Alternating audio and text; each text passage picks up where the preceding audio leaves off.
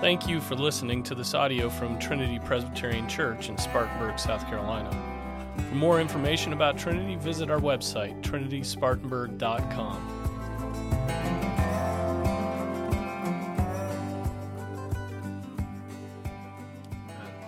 Let's open to John chapter 18, please.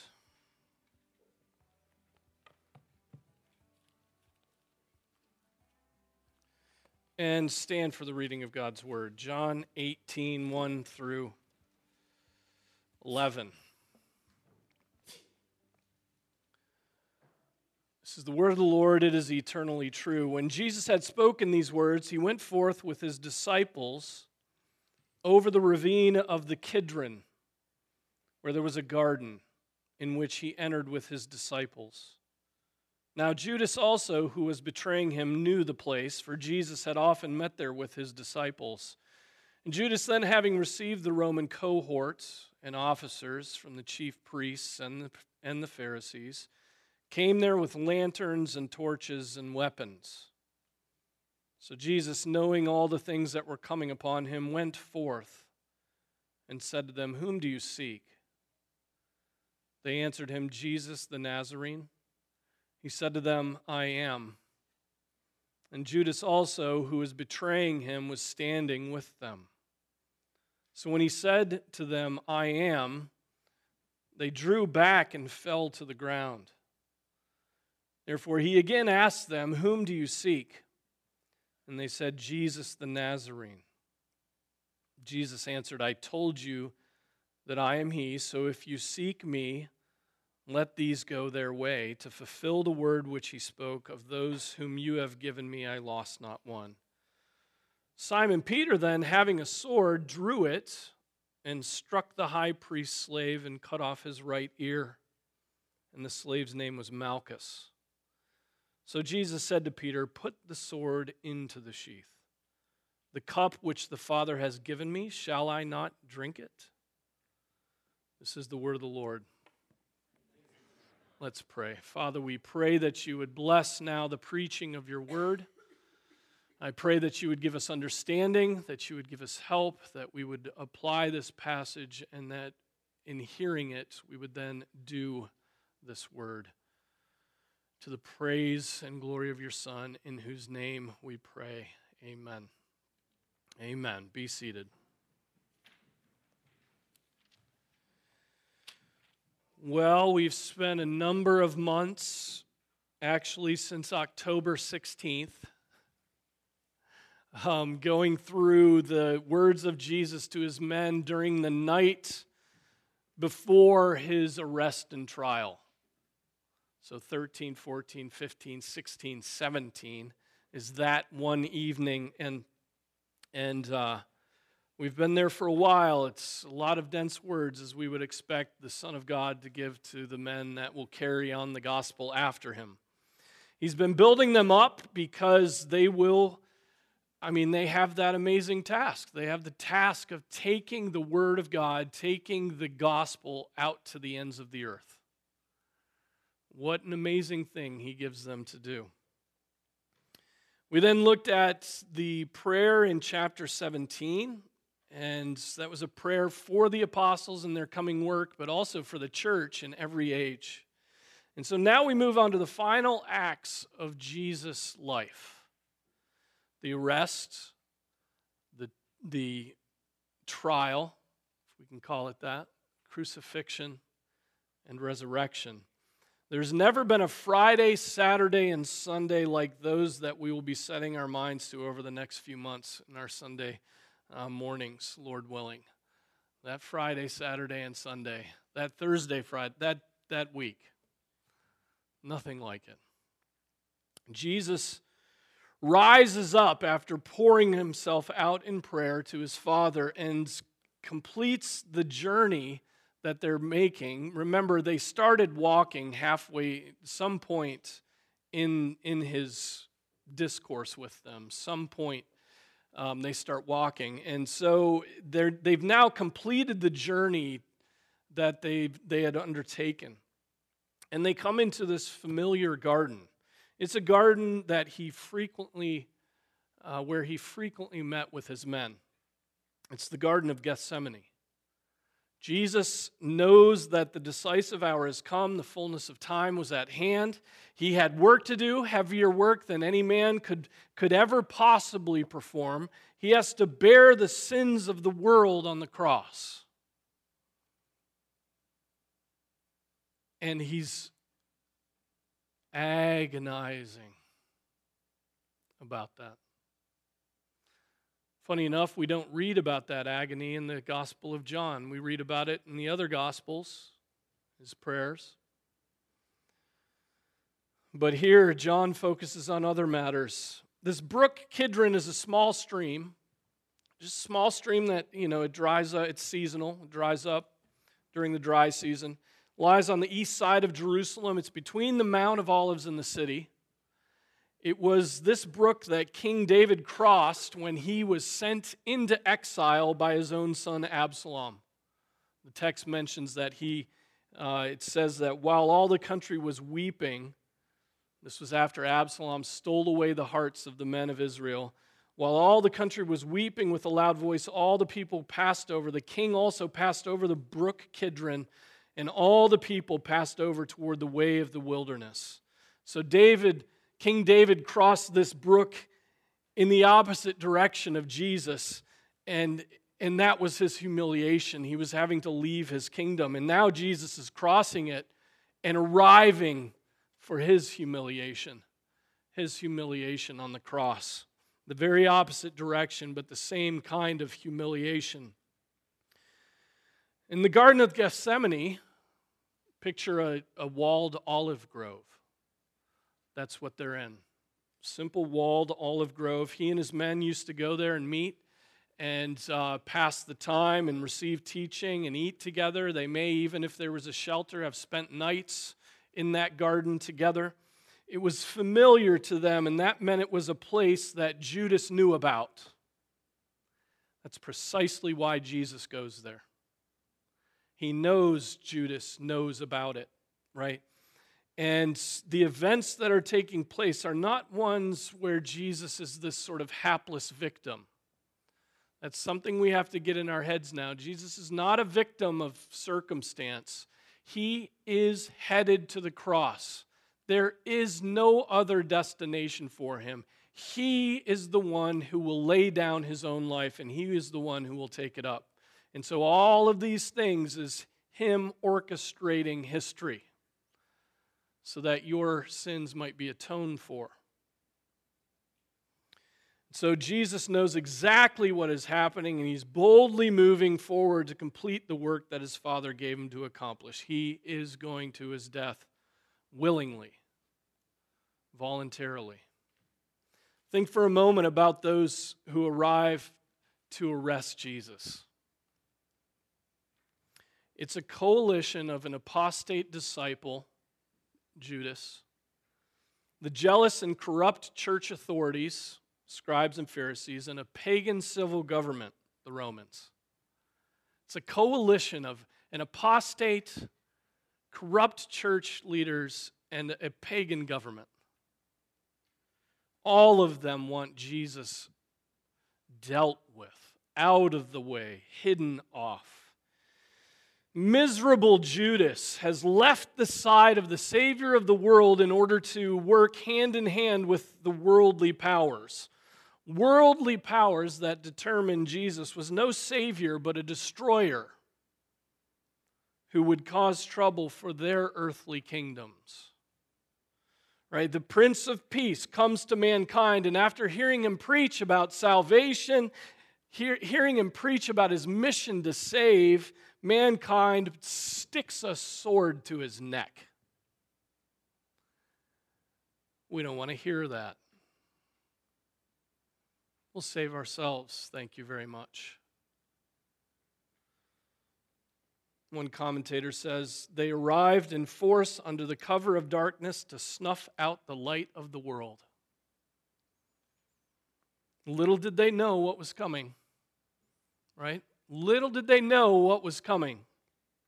But think on Judas a bit more. Judas had known so much of Jesus, right? He had known so much. He, having spent time with Jesus in this very garden where these men, um, where he takes these, these enemies of Christ to arrest him, he had preached Jesus Christ as the way of salvation.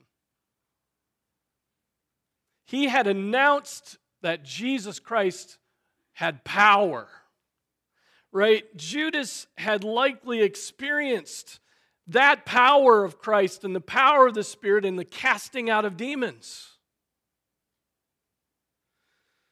I mean, Judas had quite a bit of knowledge, didn't he? More than any of us. Three years with him, learning everything, seeing everything, going around with him, seeing him talk with a hundred people who aren't, you know, he has thousands of circumstances that aren't even recorded for us in Scripture that he experienced the power of Jesus Christ. And that was not enough to save him.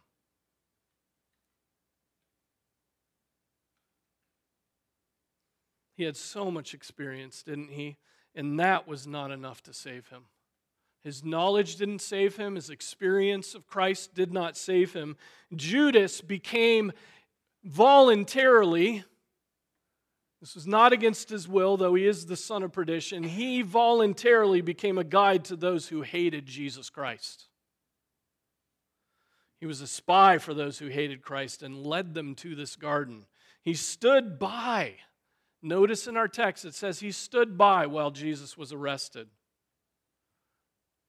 after betraying Jesus with a kiss.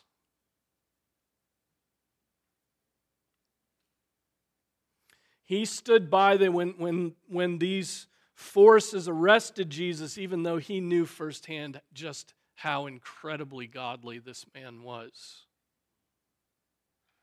Ryle says from the highest degree of privilege down to the lowest depth of sin, there is but a succession of steps. Privileges misused seem to paralyze the conscience. He's speaking of Judas. Privileges misused seem to paralyze the conscience. Do you remember? Now, why would, why would Judas's conscience be paralyzed? You remember what Judas used to do.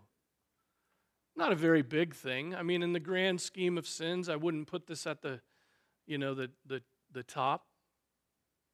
He used to just take a little bit of money out of the money box that Jesus had for him and his disciples and their provisioning. He just used a little bit, little bit of money. You know, a little, one little lie every now and then. One little taking of the money. That, dear brothers and sisters, was the beginning of Judas's conscience being paralyzed. Do you realize that? That one little sin led to other sins. That one little unrepented for sin led to other sins, and on and on and on until his conscience is so seared, his conscience is so bad that he's like 30 pieces of silver no problem. I know exactly where he meets. I'll take him there to you. You'll see me kiss him, arrest him, kill him. I'll have what I want. And he's deemed the son of hell, the son of damnation, the son of perdition.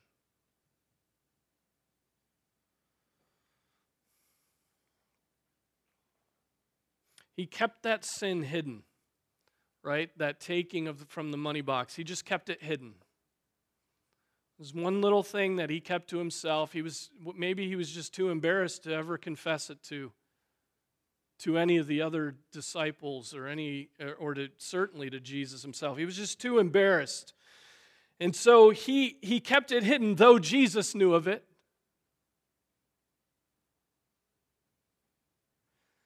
And before long, he just keeps that one sin hidden. Before long, his conscience is so gone that he's standing with the enemies of God who are attempting to stamp out the very light of the world from a little sin to the most heinous and notorious sin of all time the betrayal of the Son of God.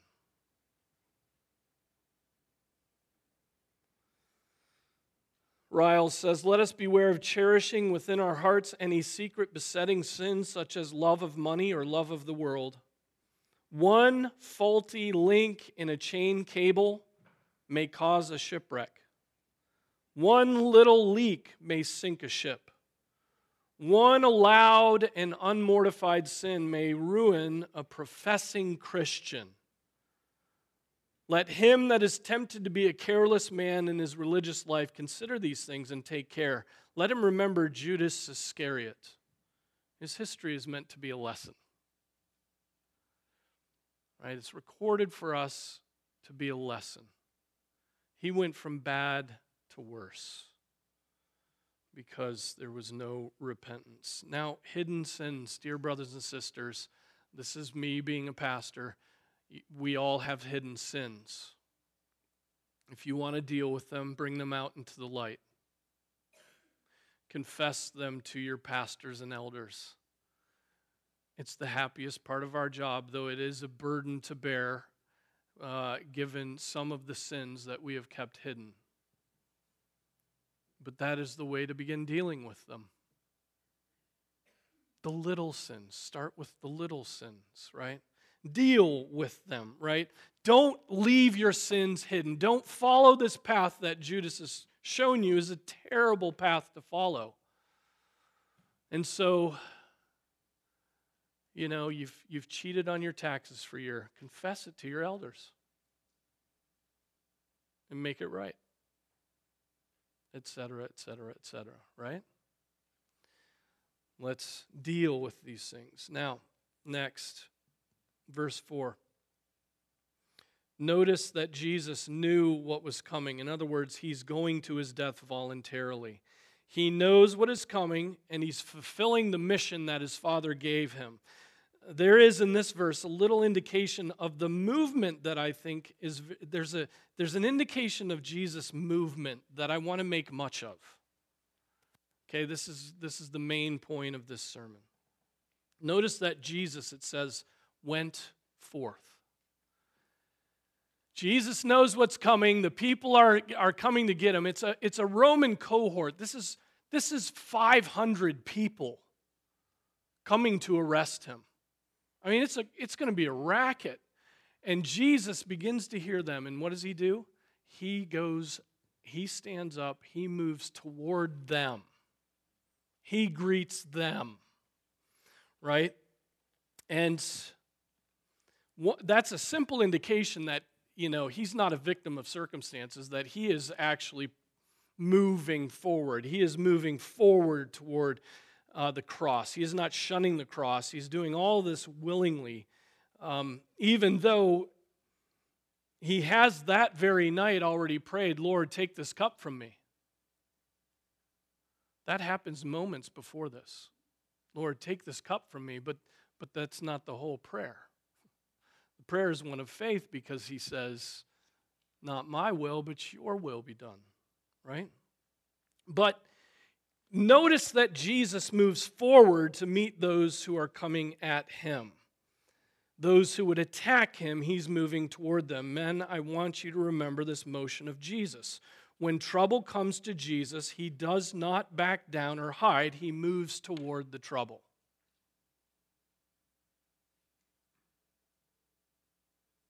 He moves toward the trouble.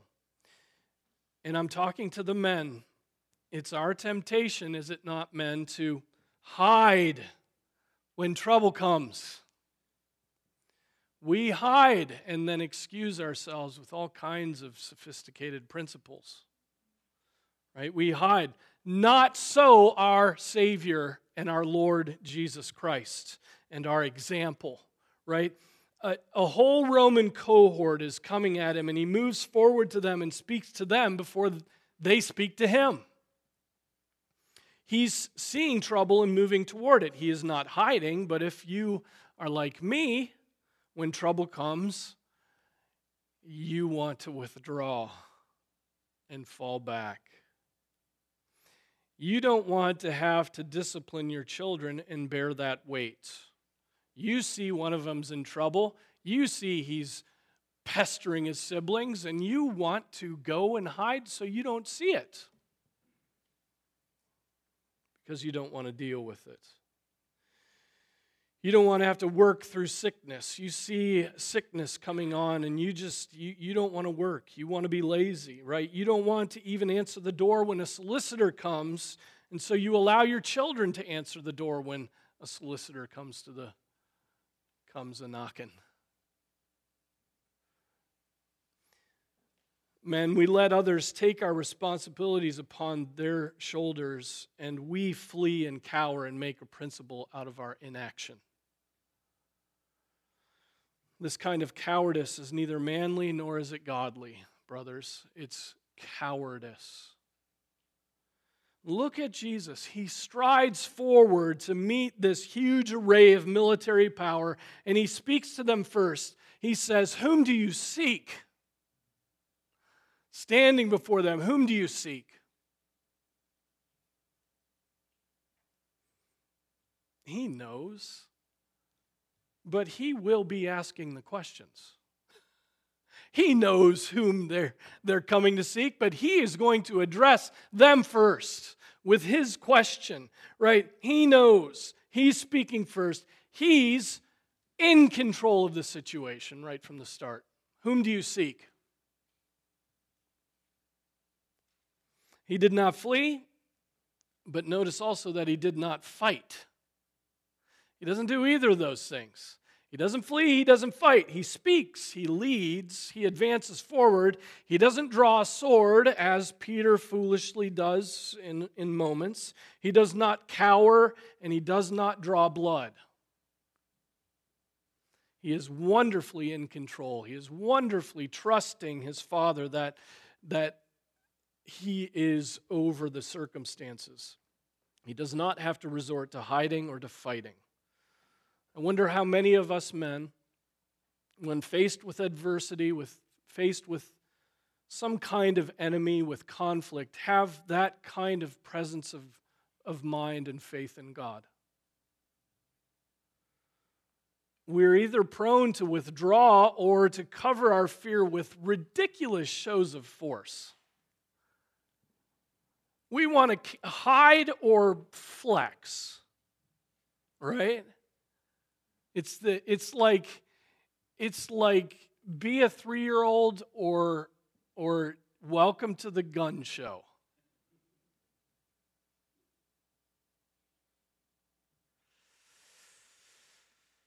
Our children challenge us and we see red and start yelling and throwing things. Welcome to the, the gun show, three year old children.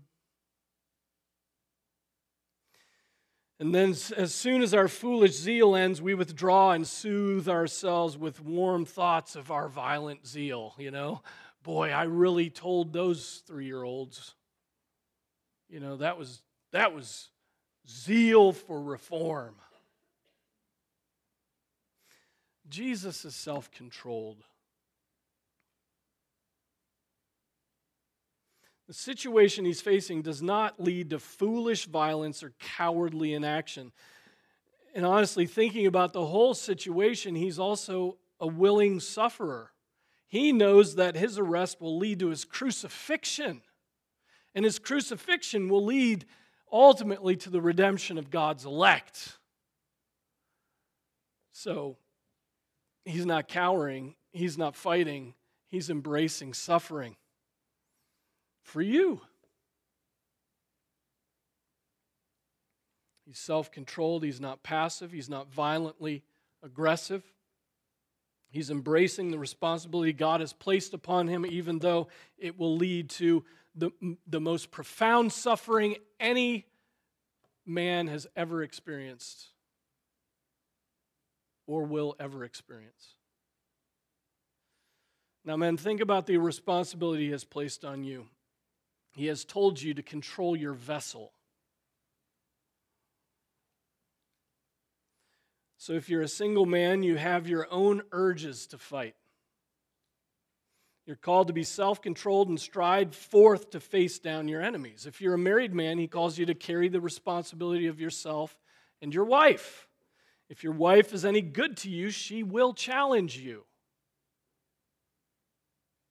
You must meet the challenge without running away or being foolishly violent.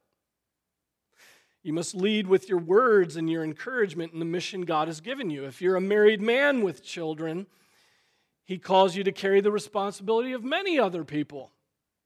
Once again, you must stride forward to meet the challenge as Jesus moved forward toward that bloodthirsty cohort. You must speak, you must be self controlled and set aside both your tendency to withdraw and hide and your tendency to cover your fear with violent words and violent actions and overzealous ridiculousness. One last thing on this little phrase, he went forth. Okay, all of this just vamping on that action of Jesus. He went forth to meet his enemies. Matthew Henry writes When the people would have forced him to take a crown and wished to make him a king, he withdrew and hid himself. But when they came to force him to his cross, he offered himself. He came to this world to suffer and went to the other world to reign. Do you get that? Do you, do you understand? Right? There was that time when when it's like john 6 i believe where the people all gather together and they want to make jesus their king. And he gets out of dodge he flees. He's like no running from that. His kingdom's not of this this world right? Why would he want to accept that sort of dinky little kingdom? He rules the earth right? He has a kingdom. He is a king right? And so he flees from that. He flees from what glory he would have had in that. And then he embraces and rushes forward. And it means he's going to die.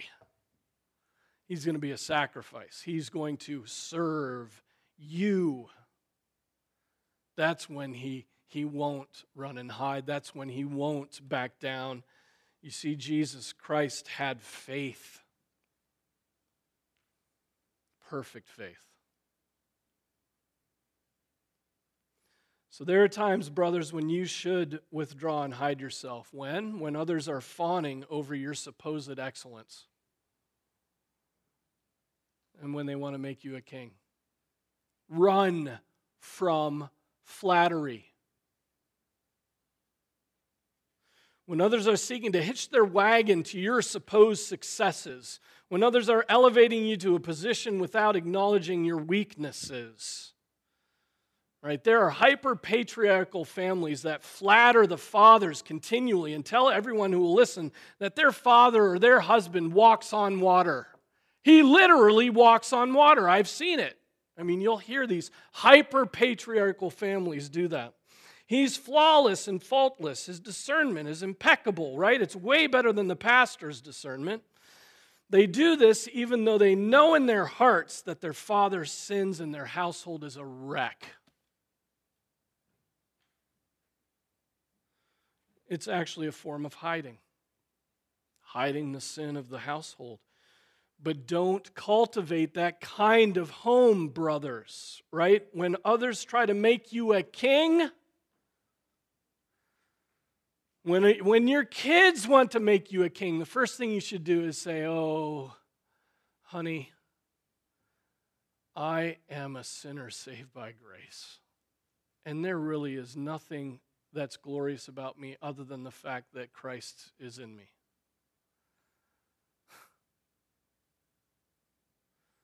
When others try to make you a king, flee and hide yourself. But again, on the other hand, when it comes to protecting and providing for those under your care, you must stride forth. You must get out of the house first. You must work the hardest. You must be out front. You must speak and act. I'm talking to the men.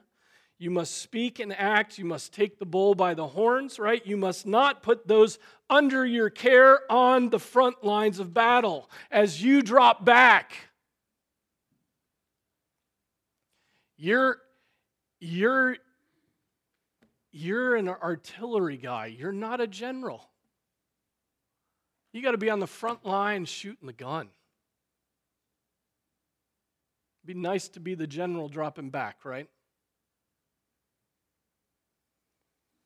Just remember this, brothers. Remember this. Jesus strode forth and met this whole Roman cohort, and that is an example to us of manliness, of masculinity. Enough on that. Moving on in the text, we see that Jesus speaks first. He takes the initiative. Whom do you seek? And the weak response is Jesus the Nazarene. That's how I read it. Perhaps they didn't even recognize him. It could have been that, but in a moment they would do so miraculously. They would recognize him miraculously. Jesus says two little Greek words to them ego eimi. Ego eimi. I am, is what he says.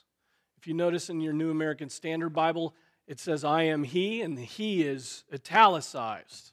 It's an editorial insert right? Trying to make sense of the grammar. What he says is, I am. It should make the hair stand up on your neck, right? He says, I am. Yes, he's indicated that they've found their man, but it's so much more than just indicated, yeah, it's me. He's also saying something specific about who they have found. Right? They have found not merely a man from Nazareth, but they have found God.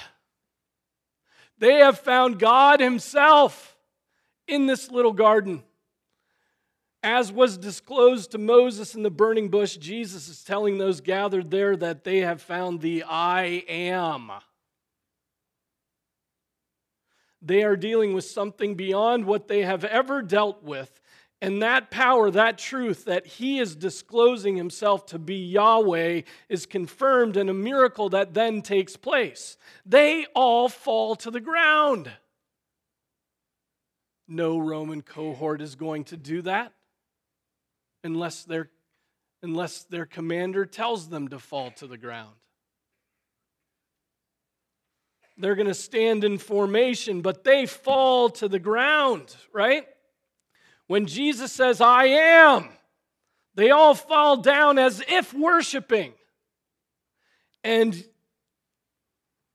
yes, he is willingly laying down his life, but he takes this moment. He takes this one little moment to assert who he is and that they would be able to do nothing if it had not been granted to them by the will of the Father. He takes this one little moment to put them in their place.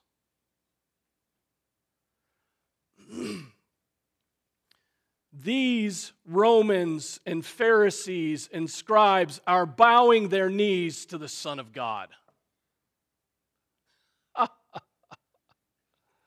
Giving even feigned worship. Falling down is often shown in Scripture to be the appropriate reaction to the presence of God, isn't it? Deuteronomy 9 I fell down before the Lord as at the first, 40 days and nights, I neither ate bread nor drank water because of all your sin which you had committed in doing what was evil in the sight of the Lord to provoke him to anger. That's Moses.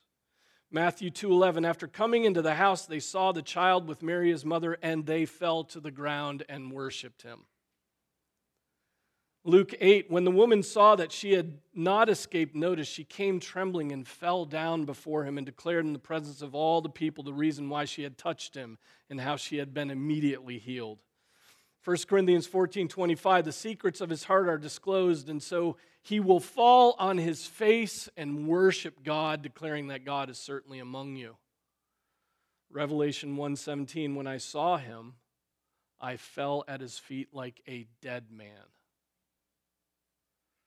And he placed his right hand on me, saying, Do not be afraid, I am the first and the last.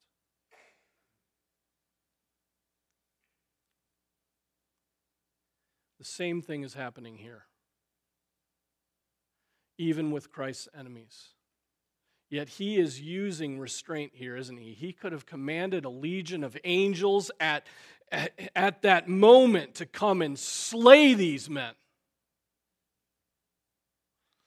He could have cast their souls into hell immediately. Calvin says if they had been struck down by a violent tempest, or rather by a thunderbolt, he lays them prostrate on the ground. There was no want of power in him, therefore, to restrain their hands if he had thought proper, but he wished to obey his father by those by whose decrees he knew that he was called to die. Right? Jesus could have done those things, but he's more focused on his mission for your soul. He doesn't lose sight of his mission, all very good for our future, isn't it?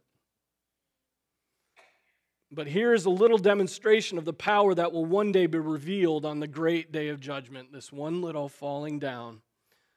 Christ will return and every knee will bow on that great day. Every knee will bow.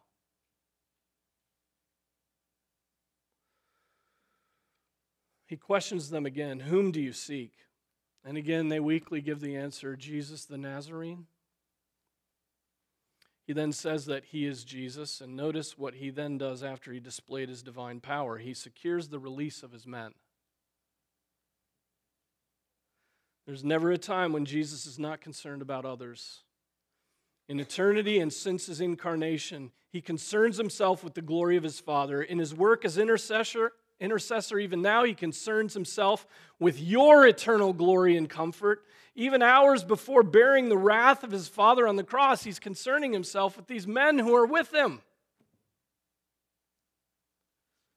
He secures their safety. Why? Because they're, they're the ones that are going to go out into the world and preach Jesus Christ.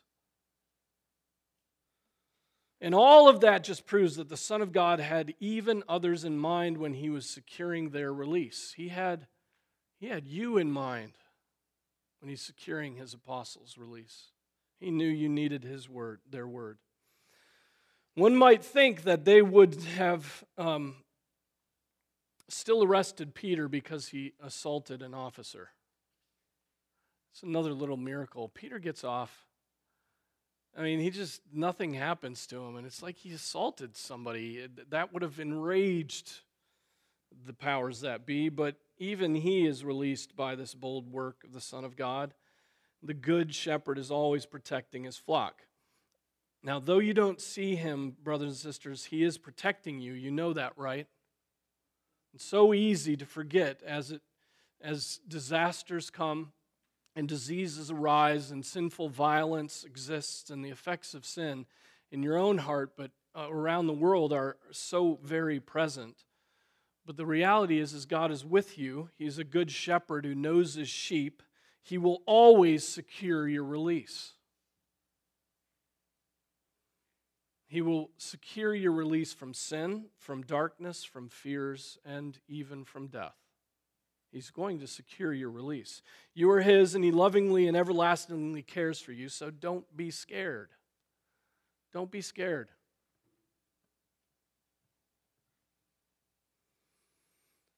One last thing on Simon Peter. Here is this wonderful apostle again doing what the other apostles would not do, either because they were scared or because they have some self control. Peter is not quite content to let Jesus lay down his life willingly. In an act of courage without knowledge, he unsheathes the sword and lashes out at one of the religious men's servants. In Luke, we learn that Jesus immediately healed that ear of Malchus. And that minor detail is left out in John, as with other details. While the, the other Gospels emphasize that the action Peter took was an action whereby he was trying to establish the kingdom by the sword or by physical compulsion, John takes a different explanation that Jesus gave in response to Peter's action. John focuses on how Peter's action was a potential hindrance to his work as the one who is called to drink the cup of God's wrath. He was to suffer and die to fulfill God's purpose to redeem sinners like you and I. He was to drink that cup down to the dregs and exhaust God's wrath. And Peter's getting in the way of that.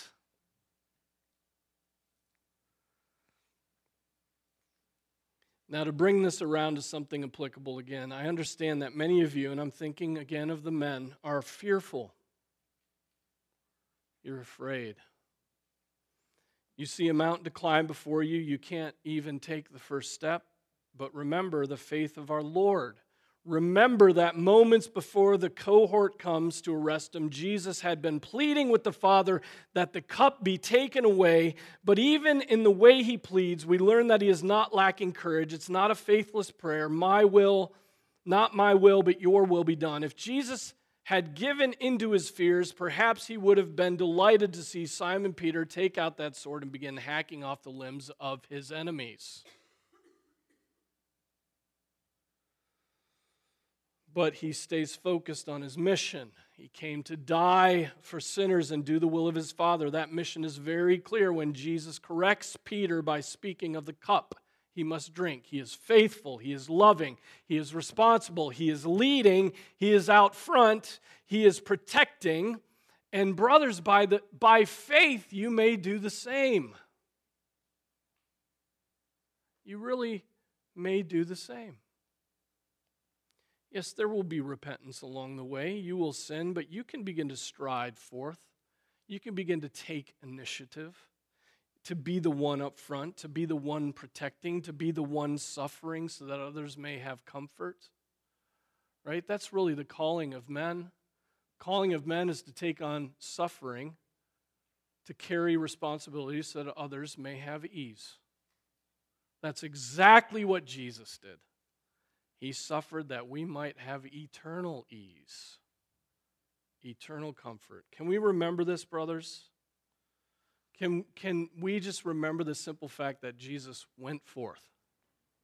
Just remember that. Put that image in your mind. Jesus went forth. And do the same thing. Just see where you are falling back continually and try something different. Try praying and then taking that step forward, going forth? Can we imitate Christ in this? And the answer is yes, but only with the Holy Spirit's help. Amen. Let us pray. Oh Lord, we glorify your name. We thank you that you're our Father. We thank you that Jesus is our brother.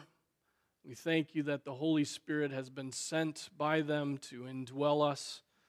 And Father, I pray that pray for the men of this church that we would remember the faithful example of Jesus Christ in the garden, striding forth to meet his difficulties, striding forth to meet his enemy, striding forth to embrace suffering that would lead to so much protection and so much glory and so much comfort. Lord, lodge this in our minds, and may we pray and be faithful in our task to lead. I pray in Jesus' name. Amen.